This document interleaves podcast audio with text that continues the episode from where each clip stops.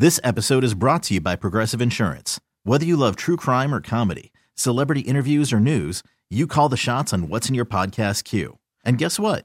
Now you can call them on your auto insurance too with the Name Your Price tool from Progressive. It works just the way it sounds. You tell Progressive how much you want to pay for car insurance, and they'll show you coverage options that fit your budget. Get your quote today at progressive.com to join the over 28 million drivers who trust Progressive. Progressive Casualty Insurance Company and Affiliates.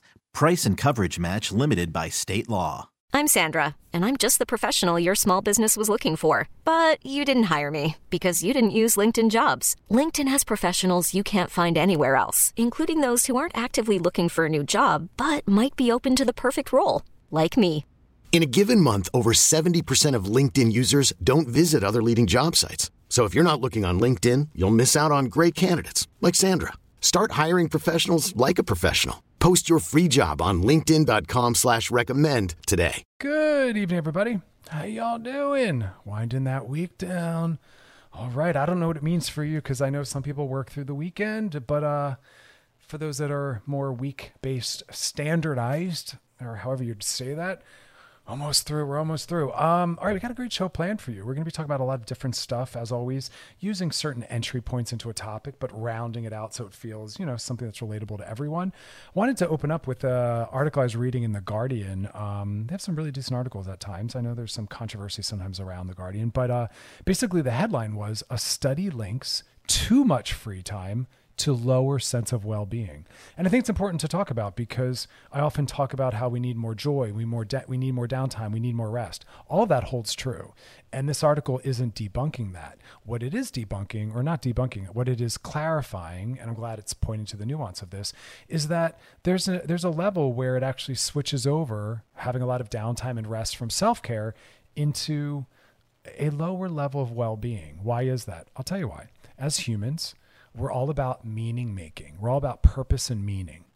Now, that's not to say that we're focusing on toxic hyper productivity, because again, we're always trying to remind ourselves and those around us that we have worth and value not tied to how productive we are. It's, you know what I mean? Our worth is not in what we can produce or how much money we can make. So that still holds true. But we still need to find purpose and meaning in our lives.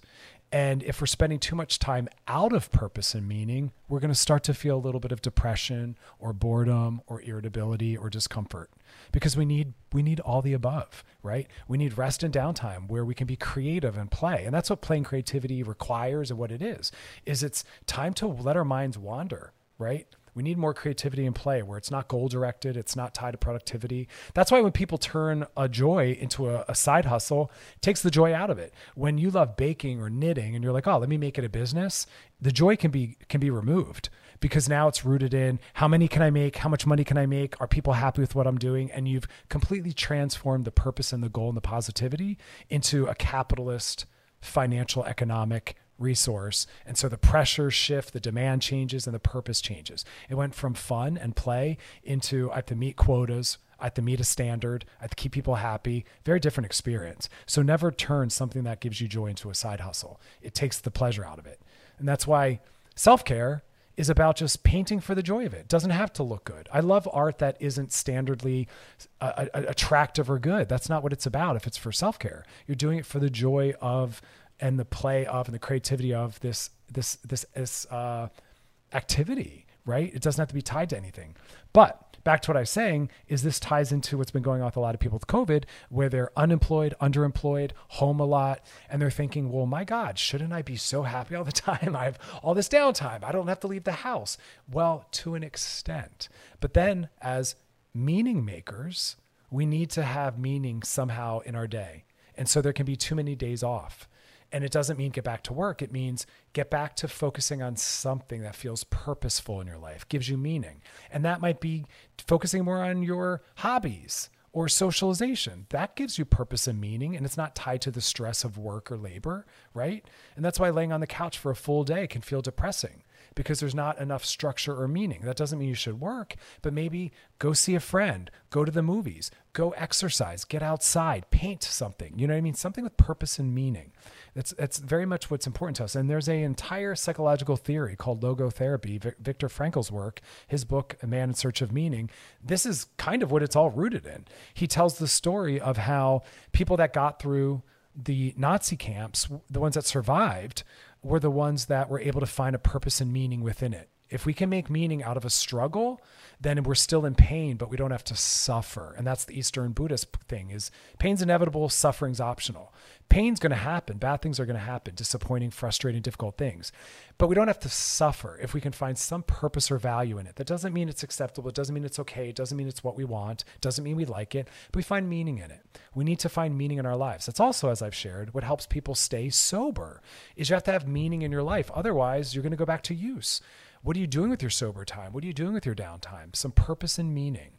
That's what grounds us and anchors us. So, whenever you're struggling, feeling bored, irritable, depressed, is it because you're not doing anything with purpose or meaning? And it's simple solutions, but we have to know who we are to be able to step into that. What are the things that bring me joy? What are the things that give me purpose and meaning? And that happens also when someone who's a homemaker or taking care of the children, when the children go off to college or move out of the house that becomes their work as well. What do I now want to do with my time? It's also what someone has to do when they're newly single or when they retire, right? What do I now want my time and my day and my energy to be rooted in? It's something with purpose and meaning. Even if it's just something that's fun, that's cool too. But it has to have meaning and purpose. Otherwise, we're drifting. We need that anchor. Um, so think about that, process that more. When we come back, we're going to talk about parenting styles, and I'm going to connect them to relational styles, and I'm also going to connect that to eroticism. See, bloop, bloop, bloop. I like to connect all those dots. Uh, see if I can do it. Maybe it's a little bit of a challenge. Uh, and then we'll be sliding into those DMs as always. So if you got a DM for us, drop in the DMs on our Loveline IG page, and you can check out past episodes over at wearechannelq.com. Um, we're going to spend the night kind of being a little self reflective and we're going to try to round it out and understand how these wider forces impact us individually and what we can do about it. So stick around. You're listening to Loveline with Dr. Chris on Channel Q and Odyssey. We'll be back. This episode is brought to you by Progressive Insurance. Whether you love true crime or comedy, celebrity interviews or news, you call the shots on what's in your podcast queue. And guess what? Now you can call them on your auto insurance too with the Name Your Price tool from Progressive. It works just the way it sounds you tell Progressive how much you want to pay for car insurance, and they'll show you coverage options that fit your budget. Get your quote today at progressive.com to join the over 28 million drivers who trust Progressive. Progressive Casualty Insurance Company and Affiliates. Price and coverage match limited by state law. I'm Sandra, and I'm just the professional your small business was looking for. But you didn't hire me because you didn't use LinkedIn jobs. LinkedIn has professionals you can't find anywhere else, including those who aren't actively looking for a new job but might be open to the perfect role, like me. In a given month, over 70% of LinkedIn users don't visit other leading job sites. So if you're not looking on LinkedIn, you'll miss out on great candidates like Sandra. Start hiring professionals like a professional. Post your free job on LinkedIn.com slash recommend today. T-Mobile has invested billions to light up America's largest 5G network from big cities to small towns, including right here in yours. And great coverage is just the beginning. Right now, families and small businesses can save up to 20% versus AT&T and Verizon when they switch. Visit your local T-Mobile store today.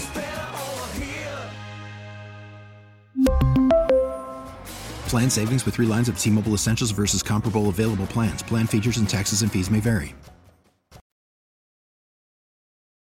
All right, we are back, and uh, we're going to talk about different types of parents and parenting. I'm going to try to connect this to a, a different framework as well. So, this is important for those that have kids, want to have children, but then I'm also going to try to connect this to what we can do as adults in adult partnerships. Because remember, we never outgrow relationship. We never outgrow dependence. Dependence is healthy. Dependence is a primal thing. We are at our best when we're connected and supported by others. We can't fully separate from others ever. Not only can we not literally, because we're always in relationships, literally by spending time with friends, family members, and loved ones, but also even symbolically when we're not with them. We're still thinking about them. We're still aware of their presence. We still can access them symbolically. We're never independent. No one is ever independently doing anything. When I get coffee, how many people's labor was required for me to have coffee in my coffee maker or to go to Starbucks? Like nothing is done on your own. Independence isn't the goal of maturity or adulthood healthy dependence is learning how to be a better relational partner, which is again why I was saying this on another show. I balk at people that say things like, we need to learn how to be single. No, you don't. We have not nailed how to be relational. We need to know how to be a better family member, friend, loved one, colleague. All of our relationships are our mental health. We have not nailed that. We don't need to work on being more of a separatist or an individualist. We've, we've, we've got that narcissism down in our culture. We're all about doing me, self help. We've got that down. We need to learn how to be more relational. That's as evidenced by the lack of a, you know people's willingness to get vaccinated or wear masks. Don't care how we impact others. People, as I've said to nauseum on the show, people that worry only about their family, only about their neighborhood, only about their state, only about their country. That's that individualism again. We need to think more collectively, and so we're working on realizing that it is inherently healthier for us biologically and psychologically to be in relationship to others and connected to them.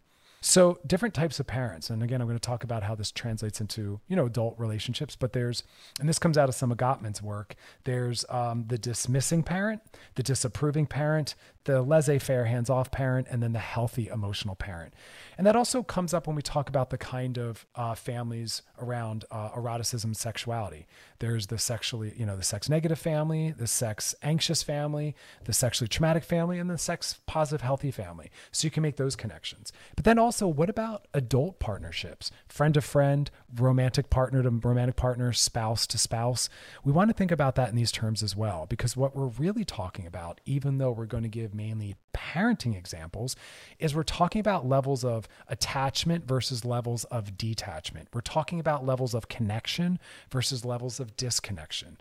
Another set of words we can use that are uh, synonyms, we're talking about levels of presence versus lack thereof. And the, all of this to say we need to stay connected.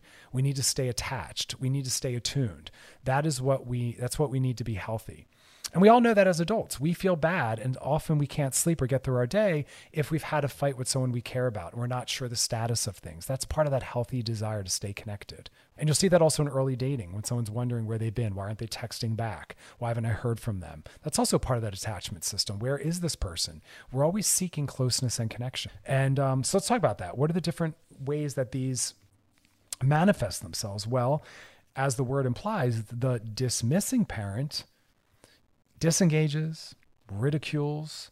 It leaves the child around this parent a little fearful, feeling a little out of control because there's something traumatic when your parent, the person you are hardwired and literally need to attach to, is also unsafe. Imagine what that creates when your adult partner, your primary partner, your boyfriend, girlfriend, husband, or wife, in the context of a healthy relationship, or even your best friend, when that person who you're supposed to be able to rely on, when uh, in a healthy state of dependence you turn to, when they're also an offender, when they're also dangerous, it creates what we call a very disorganized attachment style. It's very confusing. I'm supposed to turn to you and I feel compelled to, but you're also someone who harms me and hurts me. What do I do? How do you manage both? And that's what can happen in a dismissing parent. Uh, but bigger than that, much like in adult relationships, if we're constantly turning to our partner, uh, making bids for their attention, as they say, trying to connect, and they're dismissive, what do we do? We stop reaching out.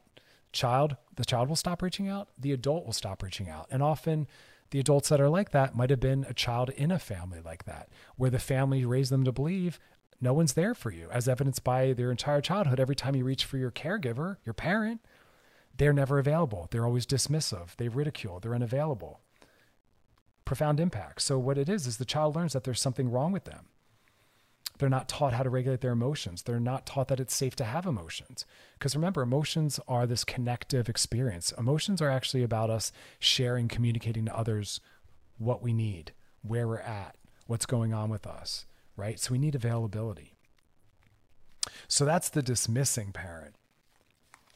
The disapproving parent, similar to the dismissing one, but they're more negative, more critical, more controlling, more authoritative. They focus more on discipline. Where the dismissing parents more like, I'm not available, just go play your video game. Oh, you had a rough day at school, just go eat some cookies, go up to your room. They're always pushing you away. They're not available to help you learn how to soothe. So you don't trust that others are available to get your needs met. The disapproving parent is more focused on discipline and control. It's harsher. So similar techniques, but the child struggles again to still regulate their emotions, believe that they're allowed to have them, and again isn't taught to believe that they can safely turn to others to get their needs met. And that's when they become adults and they become avoidant. They don't believe they can count on others, and so they don't try. And that's that partner or friend where you're always like, What are you thinking? Tell me what you're thinking. I never know what you're thinking. I never know what you need. And when I reach out, and I'm struggling with something, you're not really available or you're half present. That child was born in a disapproving or dismissing parent style, most likely. So that's the question, right? Like, what kind of child were you, but also what kind of adult are you? Are you taking these things forward or are you working on healing them? Are you taking risks and giving people that are safe chances to really show you that people can be trusted and people can be safe? Because that's part of the work, right? Is now that I maybe better understand how I am the way that I am, how do I work on not continually to practice and reinforce that and create that with my adult partner or my other children, right? Um, so before we get into the two styles, let's take a quick break and we'll come back. Um, like I said, we'll be, uh, as always, gliding into those DMs. So we'll be sliding on in there. If you got DMs first, drop them in the DMs on our Loveline IG page. We'll be back. You're listening to Loveline with Dr. Chris on Channel Q and Odyssey. Alrighty, we're back and we're talking about these different parenting styles. This is work born out of Gottman's work, and we're looking at parenting styles. We're also then looking at how that creates certain kinds of adults. And we're also looking at how some adults create this in their adult relationships. So, first thing we're talking about is uh, the dismissing parent. So, there's the dismissing parent, the disapproving, the laissez faire, which means kind of hands off, not available, and then the emotionally healthy. The dismissing one, you know, think of it. You turn to them and they're not really there. They're not really interested. They don't really care. They're the parent that'll say things like, go play a video game. Go go up to your room and play. Go go eat something. They're not they're not the kind of parent that says, "Come here and tell me what's going on. How was your day? You look sad." They don't sit there with full attention looking at you, teaching you how to process, training you to believe that you can trust people. It's quite the opposite. And they really train you to turn to external things. If as a child the way you coped with your emotions was video games or, you know, playing alone in your room or eating stuff, well, that's understandable why as adults those are your preferred coping mechanisms because they worked you know, and no one showed you that people can help you through things. It's hard to really believe that and practice that. And as adults, you tend to be emotionally shut down or unavoidant. Or this other big clinical term called alexithymic, which we see more in men because of toxic masculinity. And alexithymia is when you're not really able to identify your emotions. And a lot of men have that because men aren't raised to believe they can be soft or have, you know, emotions of fear, anxiety. Men are raised to believe we can only be angry. And that's why a lot of men only know anger. And I still see a lot of women and gay men still putting their partners down for not being manly when they're trying to practice being soft or vulnerable. We need to get better about that. So really check in on that. Um, so the other style is the laissez-faire parent, uh, and this is someone who really doesn't offer any guidance. They're a little too permissive, no structure. So again, they're not helping the child learn skills or structure or how to problem solve or how to you know process emotion. They're just kind of like eh. But that's again, remember, we're not parent blaming, we're looking at how it's intergenerationally transmitted. It's always carried forward. The parent who doesn't provide any structure or guidance, it's because they themselves don't have that. They themselves were raised without that. And they've probably formed adult partnerships with people who also don't have that or require that. And so they have nothing to give the child because nothing was given to them. See how it keeps getting pushed forward? And then if that child goes up and pushes it forward, it rolls on unless that child says, I need to do better and be better, and starts to examine these patterns, which is why I bring it up on the show, and also end up in therapy in my office, individually or as couples, to work through, because finally it's creating problems, even if they can't identify it as this. And then finally, there's the emotionally healthy. They're aware of the child's emotion, they recognize them, they have empathy, they validate, they listen, and the child learns. I can turn to others. The child also learns skills from their parents. It's like when you see a parent screaming at a child, you better calm down. It's like, well, you're not even calm yourself. You absolutely aren't going to have a calm child if you don't even know how to stay calm. You're, you as an adult can't even pull it off. I'm watching you lose your mind as a child struggling. So you should practice first. That's how the child will learn. Model it for them. Like what? Like it's such a disconnect, right? But we tend to always do that. And that's how it gets perpetuated, carried forward. But we can look at how this shows up in our adult relationships. Are we still doing that? Are we treating our partner or friend or other primary people in our lives, like our parents.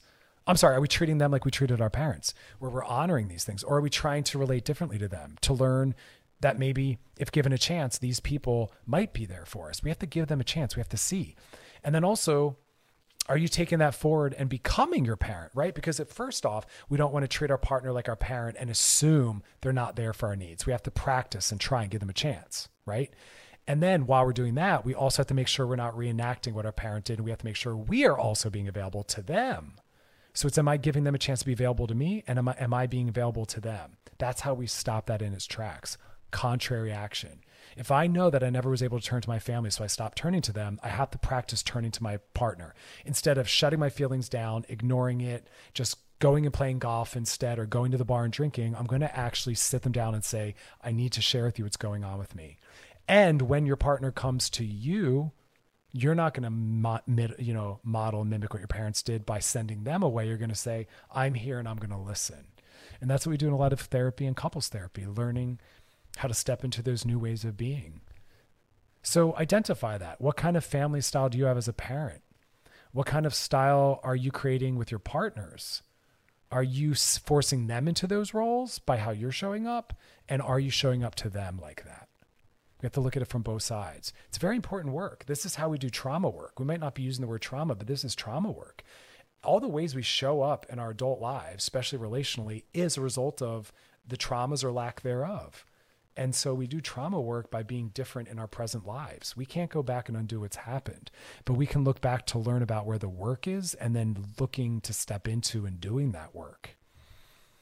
We perpetuate it. And that happens with families around sexuality. Some families are sex negative. Sex is just bad, all bad. Good people don't do that. Some are sexually anxious. We don't really talk about it with adult terms confidently. Some of them are very sex positive, where it's very comfortable, it's honest, it's age appropriate. And then we take that forward into our adult lives. So we have to look at that piece too. It's a lot of work, but it's really meaningful stuff. All right, we're going to take a break. And when we come back, we're going to slide into those DMs. So if you got a DM for us, drop it in the DMs on our Loveline IG page. Anything you're wondering about, we got answers for you, or topics you want covered, or something you want us to drop deeper into, let us know. And uh, past episodes, re listen, binge, post shares over at wearechannelq.com. Take a little break. We'll be back. You're listening to Loveline with Dr. Chris on Channel Q and Odyssey. All right, we are back now. It's time to slide into those DMs. Sliding into the DMs. This one says, Hey, Dr. Chris, my name is Thomas, and I've recently figured out that I am into men. Growing up, I was often very sheltered. Uh, based on where I lived in rural area, I didn't have a lot of internet access or television at times. I since have moved to New York City, and whenever I tell men my age, I'm 36, and that uh, I'm now, just now, exploring my gay identity, they often find humor in that. Oh, I don't always feel like people are taking me seriously in that way. How do I get people to start taking me seriously? And how can I start dating when I don't always feel like I belong? Yeah, it's difficult. Um, for a lot of people, television, internet, social media are ways that they start to really kind of explore build community and figure out who they are in terms of you know gender and sexual identity and other identities in the world. So yeah it's a real detriment when you don't have access to that. And so it kind of delays that that journey and that process. There's no right age to do that though because if we're really being healthy we are always having new things to come about as we're kind of evolving and learning and changing and transforming right? Our sexuality is vast. And as we're going into adulthood having new experiences different kinds of sex with different kinds of people it should always been, be changing as well. What turns us on what doesn't turn us on being surprised by certain things that we maybe didn't realize we liked. So it's a really beautiful part of that. So don't don't knock or shame that. You're maybe getting into that process later in the game, but um, it's a game we should always be in, and uh, you might actually be better off for it. A lot less bad experiences. You're full of more hope and excitement about dating. Where people that have been dating for a lot longer could be a little bit more beat up and traumatized, and have uh, more negative assessments of self and other in that whole world. And you've kind of jumped over that. So see the beauty in that. That, that by no means, you know, speaks to your, you know, ability to be a great partner, sexually or otherwise, you know?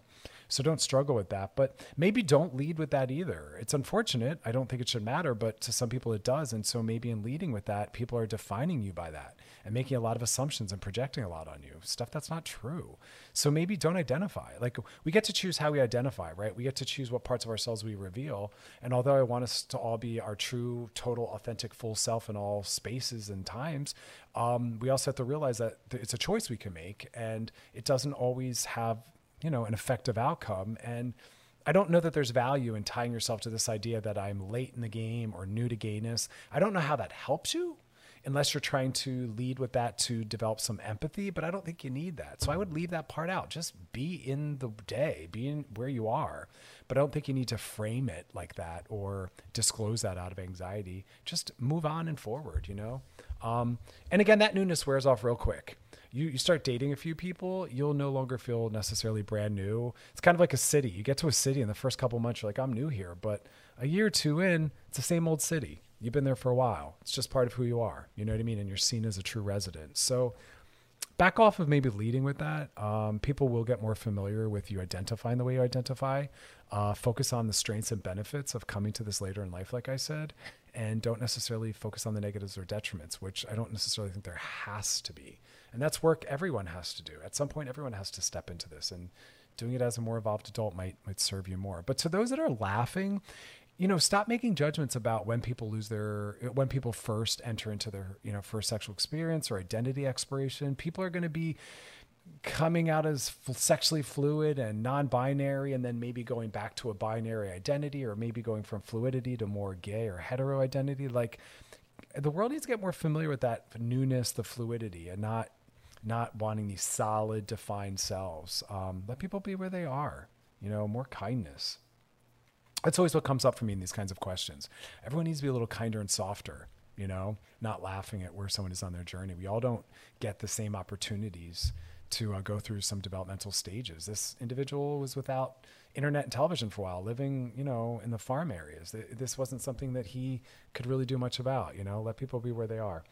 Um, anywho, to take a little break. When we come back, we're to keep talking about all these different early uh, ways that our parents kind of shape us, and then how we take that forward into our adulthood and ways we can work on kind of dismantling some of the downsides to that. So we talk about parenting styles, and then later adult identity and dating styles, and then of course, sliding back into those DMs. So if you got a DM for us, drop in the DMs on our Loveline IG page. Questions, topics you want covered. And uh, as always, past episodes over at wearechannelq.com. All right, stick around, y'all. We will be back. You're listening to Loveline with Dr. Chris on Channel Q in Odyssey. Stick around.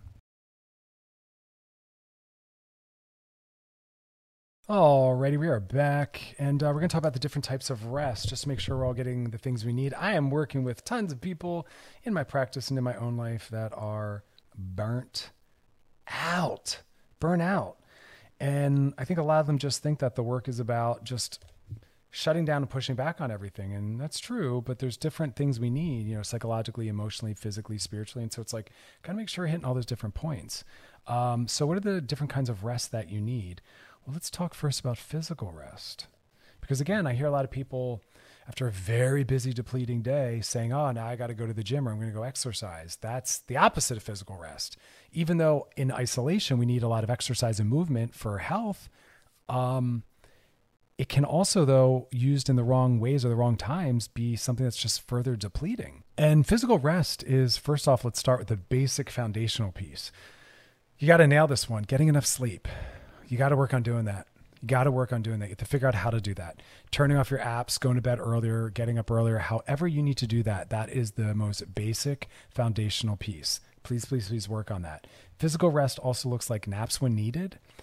But remember, we don't always have the structured kind of day where we can take naps, but micro moments of rest for our physical rest is also helpful. On your lunch break, maybe sitting outside on a bench. On your lunch break, maybe going and reclining and sitting in your car. Maybe putting your head down on your desk and just closing your eyes for five minutes. You know, between clients, sometimes I'll go and I'll just sit on my couch. I don't turn anything on. I'll just sit there and I'll just let my body be empty for a moment, not thinking anything, not necessarily feeling anything, just down regulating, back down to zero. And then you can do some more movement based things yoga, breath work, stretching, things like massage. That can be a little bit of a flow. But sometimes we just need nothingness. We need to sit in nothingness. But that's what physical rest is. Then we look at things like mental rest. So, mental rest is not what we tend to think about. We talk about rest. And that's why I wanted to bring this up. Mental rest is things like not having a, having days where there's nothing on your schedule having days where there's no to do list, or saying, I'll do all of that tomorrow. We need days or blocks of time where we have no accountability, responsibility, or structure. We don't have anything on our plates. I try to make my entire weekend open.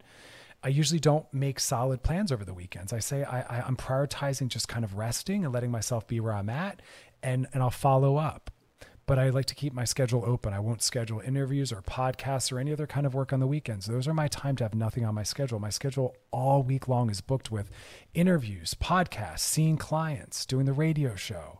So weekends, I'm resting. That's my time, physical rest, but also mental rest. Nothing's on my schedule.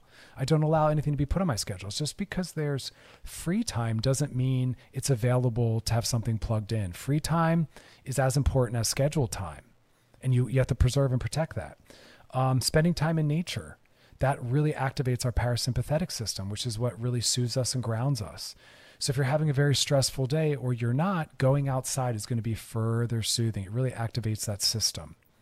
And so that's another way to do mental rest and also physical rest because it matters when we pay attention to the senses. We can't rest mentally or physically if visually with lighting or auditorily with sound or whatever it is, there's things that are chaotic or st- overstimulating. So we want to make sure when we're doing mental or physical rest, it's not just that our bodies are at motion or our minds are, I'm sorry, that our bodies are at rest or our minds are at rest, that we're not having stimulating things around us. So silence, darkness. Mental rest is also maybe putting your phone in the drawer, turning it off, putting it down for a few hours because even just general swiping around is going to possibly activate us, right? Arouse us or energetically because we see things that are stimulating or upsetting or frustrating, you know? So again, that's part of mental rest. Mental rest is maybe mantras, repeating mantras or reading spiritual texts. Can also be listening to certain kinds of music. Talked a lot about that. So just a reminder, music can be again something that can give our brain a rest. We can dissociate, we can check out we can let music drop us down into a more soothing place by playing soothing, slower music. It's okay to use the aid of something, turning down the lights, turning on candles or certain smells. I talked about how I use lavender and grapefruit oil, rub it around in my hands, put up to my face. I try to always wrap myself around the elements. So I'll do music and some darkness and also some smells. Um, so that's part of the mental piece. So, what does social rest look like then? Because we also want to track that. So, again, we're talking about the levels of rest, but we're also talking about the things that might not be allowing you to rest or might be different headings to unpack to see where you need to kind of reorient things. And so, social is one of those as well. That goes back a little bit um, to the mental piece. Having maybe nothing planned, no solid plans, or the opposite might feel very soothing to have plans so, social rest can be spending time with those who nourish you, really paying attention to how do I feel when I'm around and after I'm around certain people. And if you're needing a rest, those friends that are lower frequency, lower energy, less work, maybe those friends that allow for comfortable silence, or the opposite, friends that talk a lot and distract us, thereby pulling us out of our own stuff. All right, well, let's take a little break. We'll come back. We'll keep breaking down the seven kinds of rest um, and areas to kind of identify where the work might be. Uh, all right, stick around, y'all. You're listening to Loveline with Dr. Chris on Channel Q and Audacy. We'll be back. All right, we're back and we're talking about the uh, different kinds of rest. We were talking initially about physical rest, which is about adequate sleep, taking naps or breaks, right? Stretching, some movement. And then we're talking about mental rest, which is as important, not always identified by people. And that's taking breaks, uh, having nothing on your calendar for a day or for blocks of time, clearing it, right? Not having anything to think about or be accountable to, just kind of playing and floating and just being. Uh, mental rest can be spending time in nature. Also, paying attention to the senses. Mental rest might be turning the lights down, moving into some silence, lighting a candle, some essential oils or a diffuser. So sight, sounds, and smells can be part of that. Also talked about mental rest being putting your phone down in a way, not being interrupted, not having accessibility to social media posts or people being able to text you overwhelming, distressing, or frustrating things. We, we just kind of are a little break away from the world. Healthy use of dissociation or checking out. Mental rest can also be watching certain TV shows or movies, movies, ones that aren't overwhelming or upsetting, ones that you can kind of just check out and soothe. Um, we talked about mantras, listening to the right kind of music, and then we're talking about social rest, which is spending time around the right kind of people, the people that don't overwhelm you or exhaust you, maybe don't need anything, lower energy, or the opposite. People that have a lot to say and are high energy, and you kind of let them lead, and you maybe backseat yourself, or you just kind of vibe off their vibe. Social rest can, like we said, also have no socialization. Um, sometimes just spending time alone I need a lot of alone time. Some of that's because I spend my entire week so many hours sitting with others that in my downtime I don't really want to be connecting or or sitting with. I want to kind of just be left with my own thoughts and feelings because while doing therapy, it's very much focused on other people's thoughts and feelings. Although I'm very much in my body and using that as a diagnostic tool um, and my empathy and my attachment system, I'm also needing time away from that where I don't have to care for or think about others. And that's when I go off to coffee shops, put on my headphones, put my head down, and I'm just kind of reading, losing myself in that. So that's a really good example of all the rest. That's physical rest. That for me is mental rest. That's also for me social rest. You know, so ask yourself: Am I spending time with people that maybe deplete me and take a lot and take a lot from me, or am I spending time around people that are kind of nourishing? You know, we have different friends for different reasons, and um, make sure you kind of access to all those different types. Then there's also something that some people talk about in this area of work called creative rest. Isn't that interesting? That's why I love this. So many different domains to consider, you know, areas of your life to maybe tweak, but also things to um, use to bolster resilience. So creative rest might be reading something inspiring. I know I need a lot of that for my creativity to stay in touch with that. Even if I'm not, you know, painting or creating music, creativity is still something that shows up in my life and in my work, right? I like to be around and read other things. I'm constantly seeing art. I'm constantly watching certain kinds of film. I'm constantly reading other people's work when I'm looking for myself to maybe be writing and producing. Um, this is where nature can come in again. This is where maybe creative rest is listening to certain podcasts, listening to something inspiring creative rest can be creating the space to step into something creative because for many people they can't just slide into that hot. They need to kind of transition into creativity create the right transition in or the right space or the right environment. But really prioritizing that would be a form of creative rest. Um, surrounding yourself with inspiration. I do that like i said with a lot of my books. And then another important one and i think this is really important and it really kind of ties back to the emotional and the physical which is sensory rest. We don't take note of that. But we live in a world where everything moves very fast, very quick, and very loud. A lot of things to grab your attention. Just driving down the street, there's billboards, there's cars honking, there's store signs. Maybe you're also listening to music. And that's been amplified. We know now that there's a certain number of edits that people try to build into films or TV shows to really keep people's attention.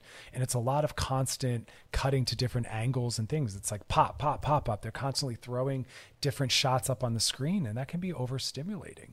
So we want to really be aware of how the senses around us occupy. I get overwhelmed with bright light loud sounds. So I'm always making sure the lighting is, in general, in my home, a little dimmer and a little quieter. So again, that might be limiting time with you know devices and electronics and television, right? Closing your windows if you have uh, AC, maybe putting that on to block out some of the loud sounds outside, right? Turning down the lights, maybe just lighting candles, being in dim lighting, that can be very soothing and restful. Just that environmentally shutting your eyes for a few minutes. Aromatherapy, as I talked about, is very much a sensory rest, controlling what you're smelling and the impact that has on you. Um, moments of silence. Just again, saying what senses are being stimulated or triggered and which ones do I want? Or how do I want to, you know, capitalize on that or work with that to kind of bring me down? Spiritual rest. We have two left spiritual and emotional. Spiritual rest. It's often left out part of many people's lives is spirituality. And uh, reading something spiritual can be very soothing. Meditating, prayer, listening to spiritual talks and podcasts, talking with other spiritual people, spending time in spiritual environments, meetups, get togethers, podcasts, churches, volunteering. These are all ways to have a leg in that, right? To bring it into your world, to utilize it, because spirituality is shown to be an important part of mental health, but also an important part of happiness because you feel like there's some greater force, there's a greater purpose and meaning to something. It gives you some interesting and really beautiful tools, you know, really healthy perspectives of kind of letting go of things that are causing suffering in your life, ways to find purpose and meaning within suffering. You know, it's like, it transcends psychology in a lot of ways. I try to bring it in inadvertently and, and overtly um, to some of my psychological work, but that could be very restful and soothing for people. And then finally, emotional rest, right? What does emotional rest look like? Well, journaling, right? Getting it out, sitting down and having a deep, intimate, transparent conversation with someone, therapy, setting boundaries, choosing to be around healthier people, working on more authentic expression. Like those are all really beautiful ways to tap into these different kinds of rest. But the point is is that we need all of these things attended to. So we don't have to jump into all of it. Just every week, try to attend to one, or every day, attend to one of those levels. If you feel up to it, attend to more. It becomes built in. Maybe map it out. Put these on a calendar. Make sure it happens. Um, all right, we got to take a little break. We'll be back. So stick around. You're listening to Loveline with Dr. Chris on Channel Q in Audacy.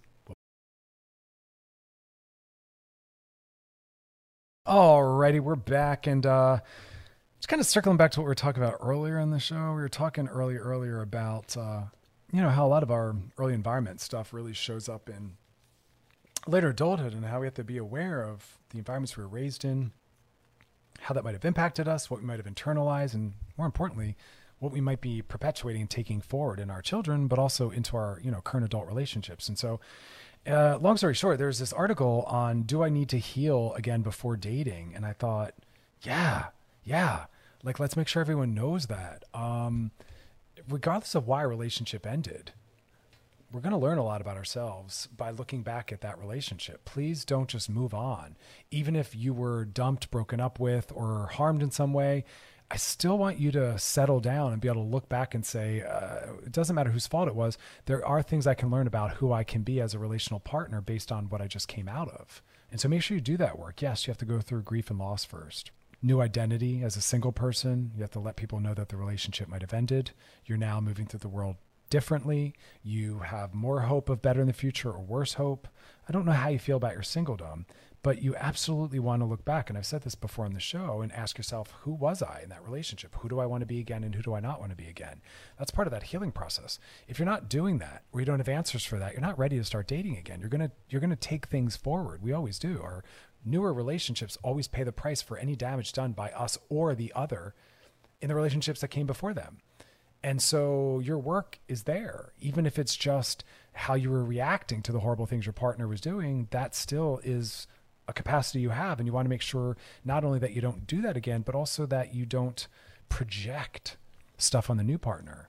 Look at what you might now assume. Like look at your narrative on self and other and how to make sure you're not creating that the things you're most afraid of being abandoned again how might you be walking someone else into that abandonment right what behaviors might still be in you as a result of having been abandoned or having been betrayed you know you have to you have to be aware of that so when you move forward you can go oh there's that betrayal i was afraid of you know, this new person who is safe and worthy of trust let me down. I'm feeling very extreme about that. That's because my partner heavily let me down. I want to make sure I respond to this new person as the person they are, the person that's before me, not keep projecting and taking things forward. So, yes, we do have healing to do. How long does that take? It depends. You know, it, I don't know. When once you feel like you have a, a sense of what occurred and who you are, when you have a narrative on all of that, that's when you know it's probably safe to move forward. Um, because that's what I keep saying. We don't need to learn how to be single. We need to learn how to be relational. We still don't have that down. And while you are single, don't work on learning how to be single. Work on how to be a better relational partner. Use your single time without expectations, without triggers, without responsibility for someone to sit and look at who you are relationally. Look at your family dynamics. How are you like your parents? How are you not like them? How are you taking some of the things you learned from them forward? And then looking at your past relationship. Who was I with my ex? Who do I not want to be again? Because I've seen what's possible by how my parents were and how I've been with all my exes. Write all the important ones down. Write what you're proud of, what you're not proud of. Fourth step that, that's some 12 step talk, but fourth step that, learn about where your work is and then step in and do that. Right. And it scares me when people are like, I don't think I have a role in anything. Woof, you sure do. And once you've done that work, then you're ready to start dating again. Maybe it's very soon. Maybe it's going to take a long time. I don't know. It's dependent on, you know, who you are, the damage that was done and how much work you have, but you at least want to be able to identify what it is so you can call yourself out when it's happening. Also looking at the green lights, red lights and deal breakers, really mapping out what are true deal breakers versus what are just red flags, things I need to get more information around and be careful about. But we don't kick people out of our lives just from red flags, only if they then become deal breakers, which is it's ongoing, it's chronic, they're not looking to change it. We realize it's not working. But I also see people having been hurt very a little too cautious in the beginning and and really looking for perfect and not willing to be made uncomfortable. You have to be willing to kind of step into that work. So the answer is yes. We all have grieving to do after a relationship and we all have healing to do and we want to make sure we do that healing and sometimes it's going to be therapy other times it's going to be journaling and other times it's going to be the things we're talking about but just have a sense of what your work is um, that's kind of what we do a lot in couples and individual therapy is unpacking all of that and making those connections because um, remember, anytime we're relating or in a relationship with someone in any capacity, we're impacting them and they're impacting us, right? They're making us feel better about self, others, and the world in the future, or the opposite. They're reminding us, I don't feel safe. I can't feel safe. I don't trust others. I can't trust others, right? So it's about curating the right people around you, but also realizing what it is you need to be thinking about in terms of the people you bring around you, right? Nothing exists in a vacuum, you know? It's a good thing and a bad thing. And the body remembers and the mind remembers. It gets logged in there, you know? But that work is undone in the present. So just just be aware of who you are and what your work is. Um, Coming up next is uh, them DMs. We're going to be sliding right in there. So as always, if you got a DM for us, drop it in the DMs on our Loveline IG page. Give us a follow back. And uh, any questions you got, someone else might be wondering about it too, so you might help them get some answers. Um, always anonymous and confidential. And uh, maybe there's a topic you want us to cover or drop deeper into, let us know. And as always, uh, over at wearechannelq.com, that's where past episodes are for you to binge, post, share, re-listen. Um, yeah, go back and check out some of that stuff. Um, and check out my books, Rebel Love and Sex Outside the Lines. Both of them cover a lot of the topics we talk about, little crash course in some therapy and sex therapy. But um, yeah, stick around. We're going to be hitting up those uh, DMs. You're listening to Loveline with Dr. Chris on Channel Q and Audacy. Stick around, y'all. We'll be back. After the end of a good fight, you deserve an ice cold reward. Modelo is the mark of a fighter. You've earned this rich golden lager with a crisp, refreshing taste. Because you know the bigger the fight, the better the reward. You put in the hours, the energy, the tough labor. You are a fighter, and Modelo is your reward. Modelo, the mark of a fighter. Drink responsibly. Beer imported by Crown Port Chicago, Illinois. Listen to every MLB game live. In the deep left center field, it is high, it is far, it is God. Stream minor league affiliates. The Midwest League home run leader. And watch the best baseball highlights and look-ins on MLB Big Inning. MLB At Bat is your all-in-one live baseball subscription for only $3.99 per month. Deep left field, it's gonna go. Alvarez ties the game. Subscribe to At Bat within the MLB app today. Major League Baseball trademarks used with permission. All right, y'all, we are back, and now it's time to glide into those DMs. Sliding into the DMs. Uh, let's see what we got here. Hey, Dr. Chris. Having a hard time figuring out if I am in love with a friend of mine. Hard time, huh? Most likely you are if you think you are, but let's see more. Or if I may just be in love with the idea of someone like them. Okay. We've known each other for about two and a half years. And she's been my first gay everything. She took me to my first gay club, my first pride, all pre COVID. Uh, now we don't see each other as often as we did because of the pandemic. Yeah, welcome, welcome to a lot of our story. Um, but I find every excuse to call or text her. Okay. Sometimes we take, I'm sorry, sometimes we talk all day. Sometimes we talk once a week. And on those days, I find myself waiting for her calls. I don't get butterflies around her, but she does make me happy. Should I bring up how I'm feeling, even though it might make things weird? It's funny that you asked this. I once had a friend who I did I did not have feelings for, but we were randomly talking about a dis a, you know a disconnected topic, and they were like, "Yeah, I can't imagine finding out a friend of mine who I felt comfortable and safe with liked me," and they just said, you know, for instance, like if this whole time I found out you liked me, I don't know how comfortable I'd feel. That would kind of like like I'd be reorienting and re-narrating our, our time together and it would throw me off. And I thought, I get that. Some people feel like, um, you've been misleading them or you've been betraying them where they've let their guard down. We think it's totally platonic, but then there's been feelings. I don't think it has to be that dramatic. I think it can exist as long as we have boundaries and impulse control. So it's more about tolerance. You know, do you need to tell this person you like them? Well, only if you're looking to find out whether or not they like you.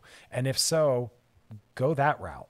But if it's not about that, then no, you don't need to let them know. Just manage it and try to find an object to project that on. Who wants that? Go date. That's the best way to short circuit that.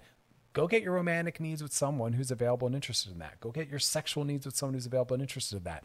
And just focus on being friends with this person. Now, friendship can have all the pieces that we bring into our romantic relationships. It's okay to really enjoy your time with them. You can have a friend crush, meaning you they make you very happy, you like your time with them, it's excited when you spend time with them. That's cute. There's nothing wrong with that. So that doesn't mean you love them other than maybe platonic love, which is a powerful beautiful thing. So I'm glad you have each other.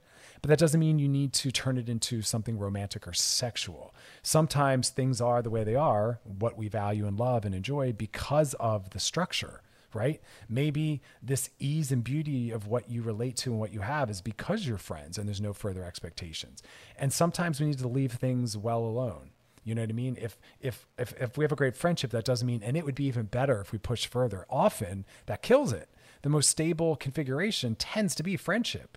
Lower expectations, a lot more freedom, right? We don't personalize as much. So keep them as a friend. Go find someone to date who wants that. I wouldn't disrupt what you have with this person. It doesn't seem worth it. Just love the crap out of them as a friend. Love their phone calls. Wait for their phone calls. Support them dating, you know? But if you think they have feelings and you have feelings and you're like, no, I think I am maybe interested in more, well, then you can find that out. But that might be disruptive, you know?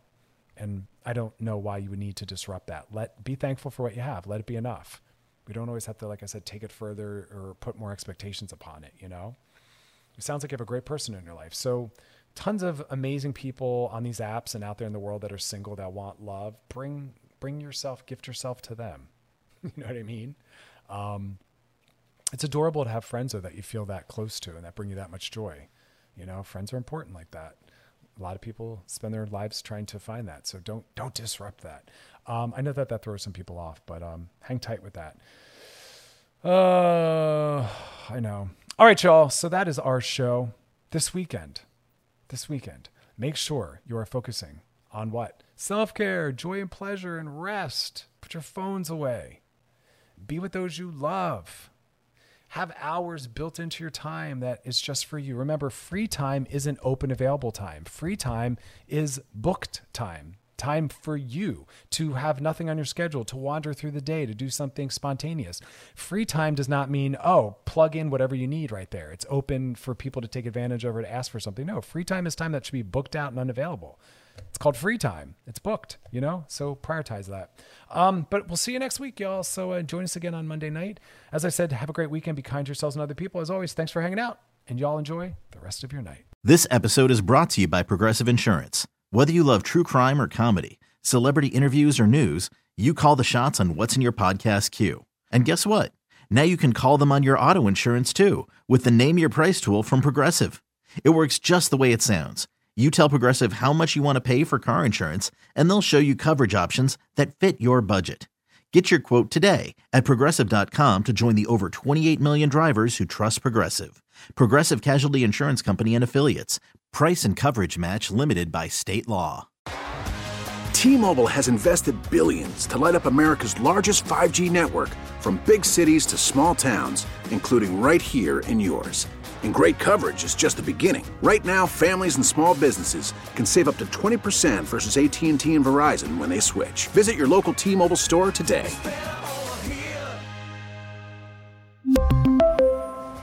Plan savings with three lines of T Mobile Essentials versus comparable available plans. Plan features and taxes and fees may vary. your vehicle's engine with a full synthetic oil change and save with Mobil 1 at O'Reilly Auto Parts. Purchase five quarts of Mobil 1 full synthetic motor oil and receive a $10 O'Reilly gift card after rebate. See store for details. With your Mobil 1 purchase, you'll also receive two times points during O Rewards Bonus Points Month at O'Reilly Auto Parts. Oh, oh, oh, O'Reilly Auto Parts.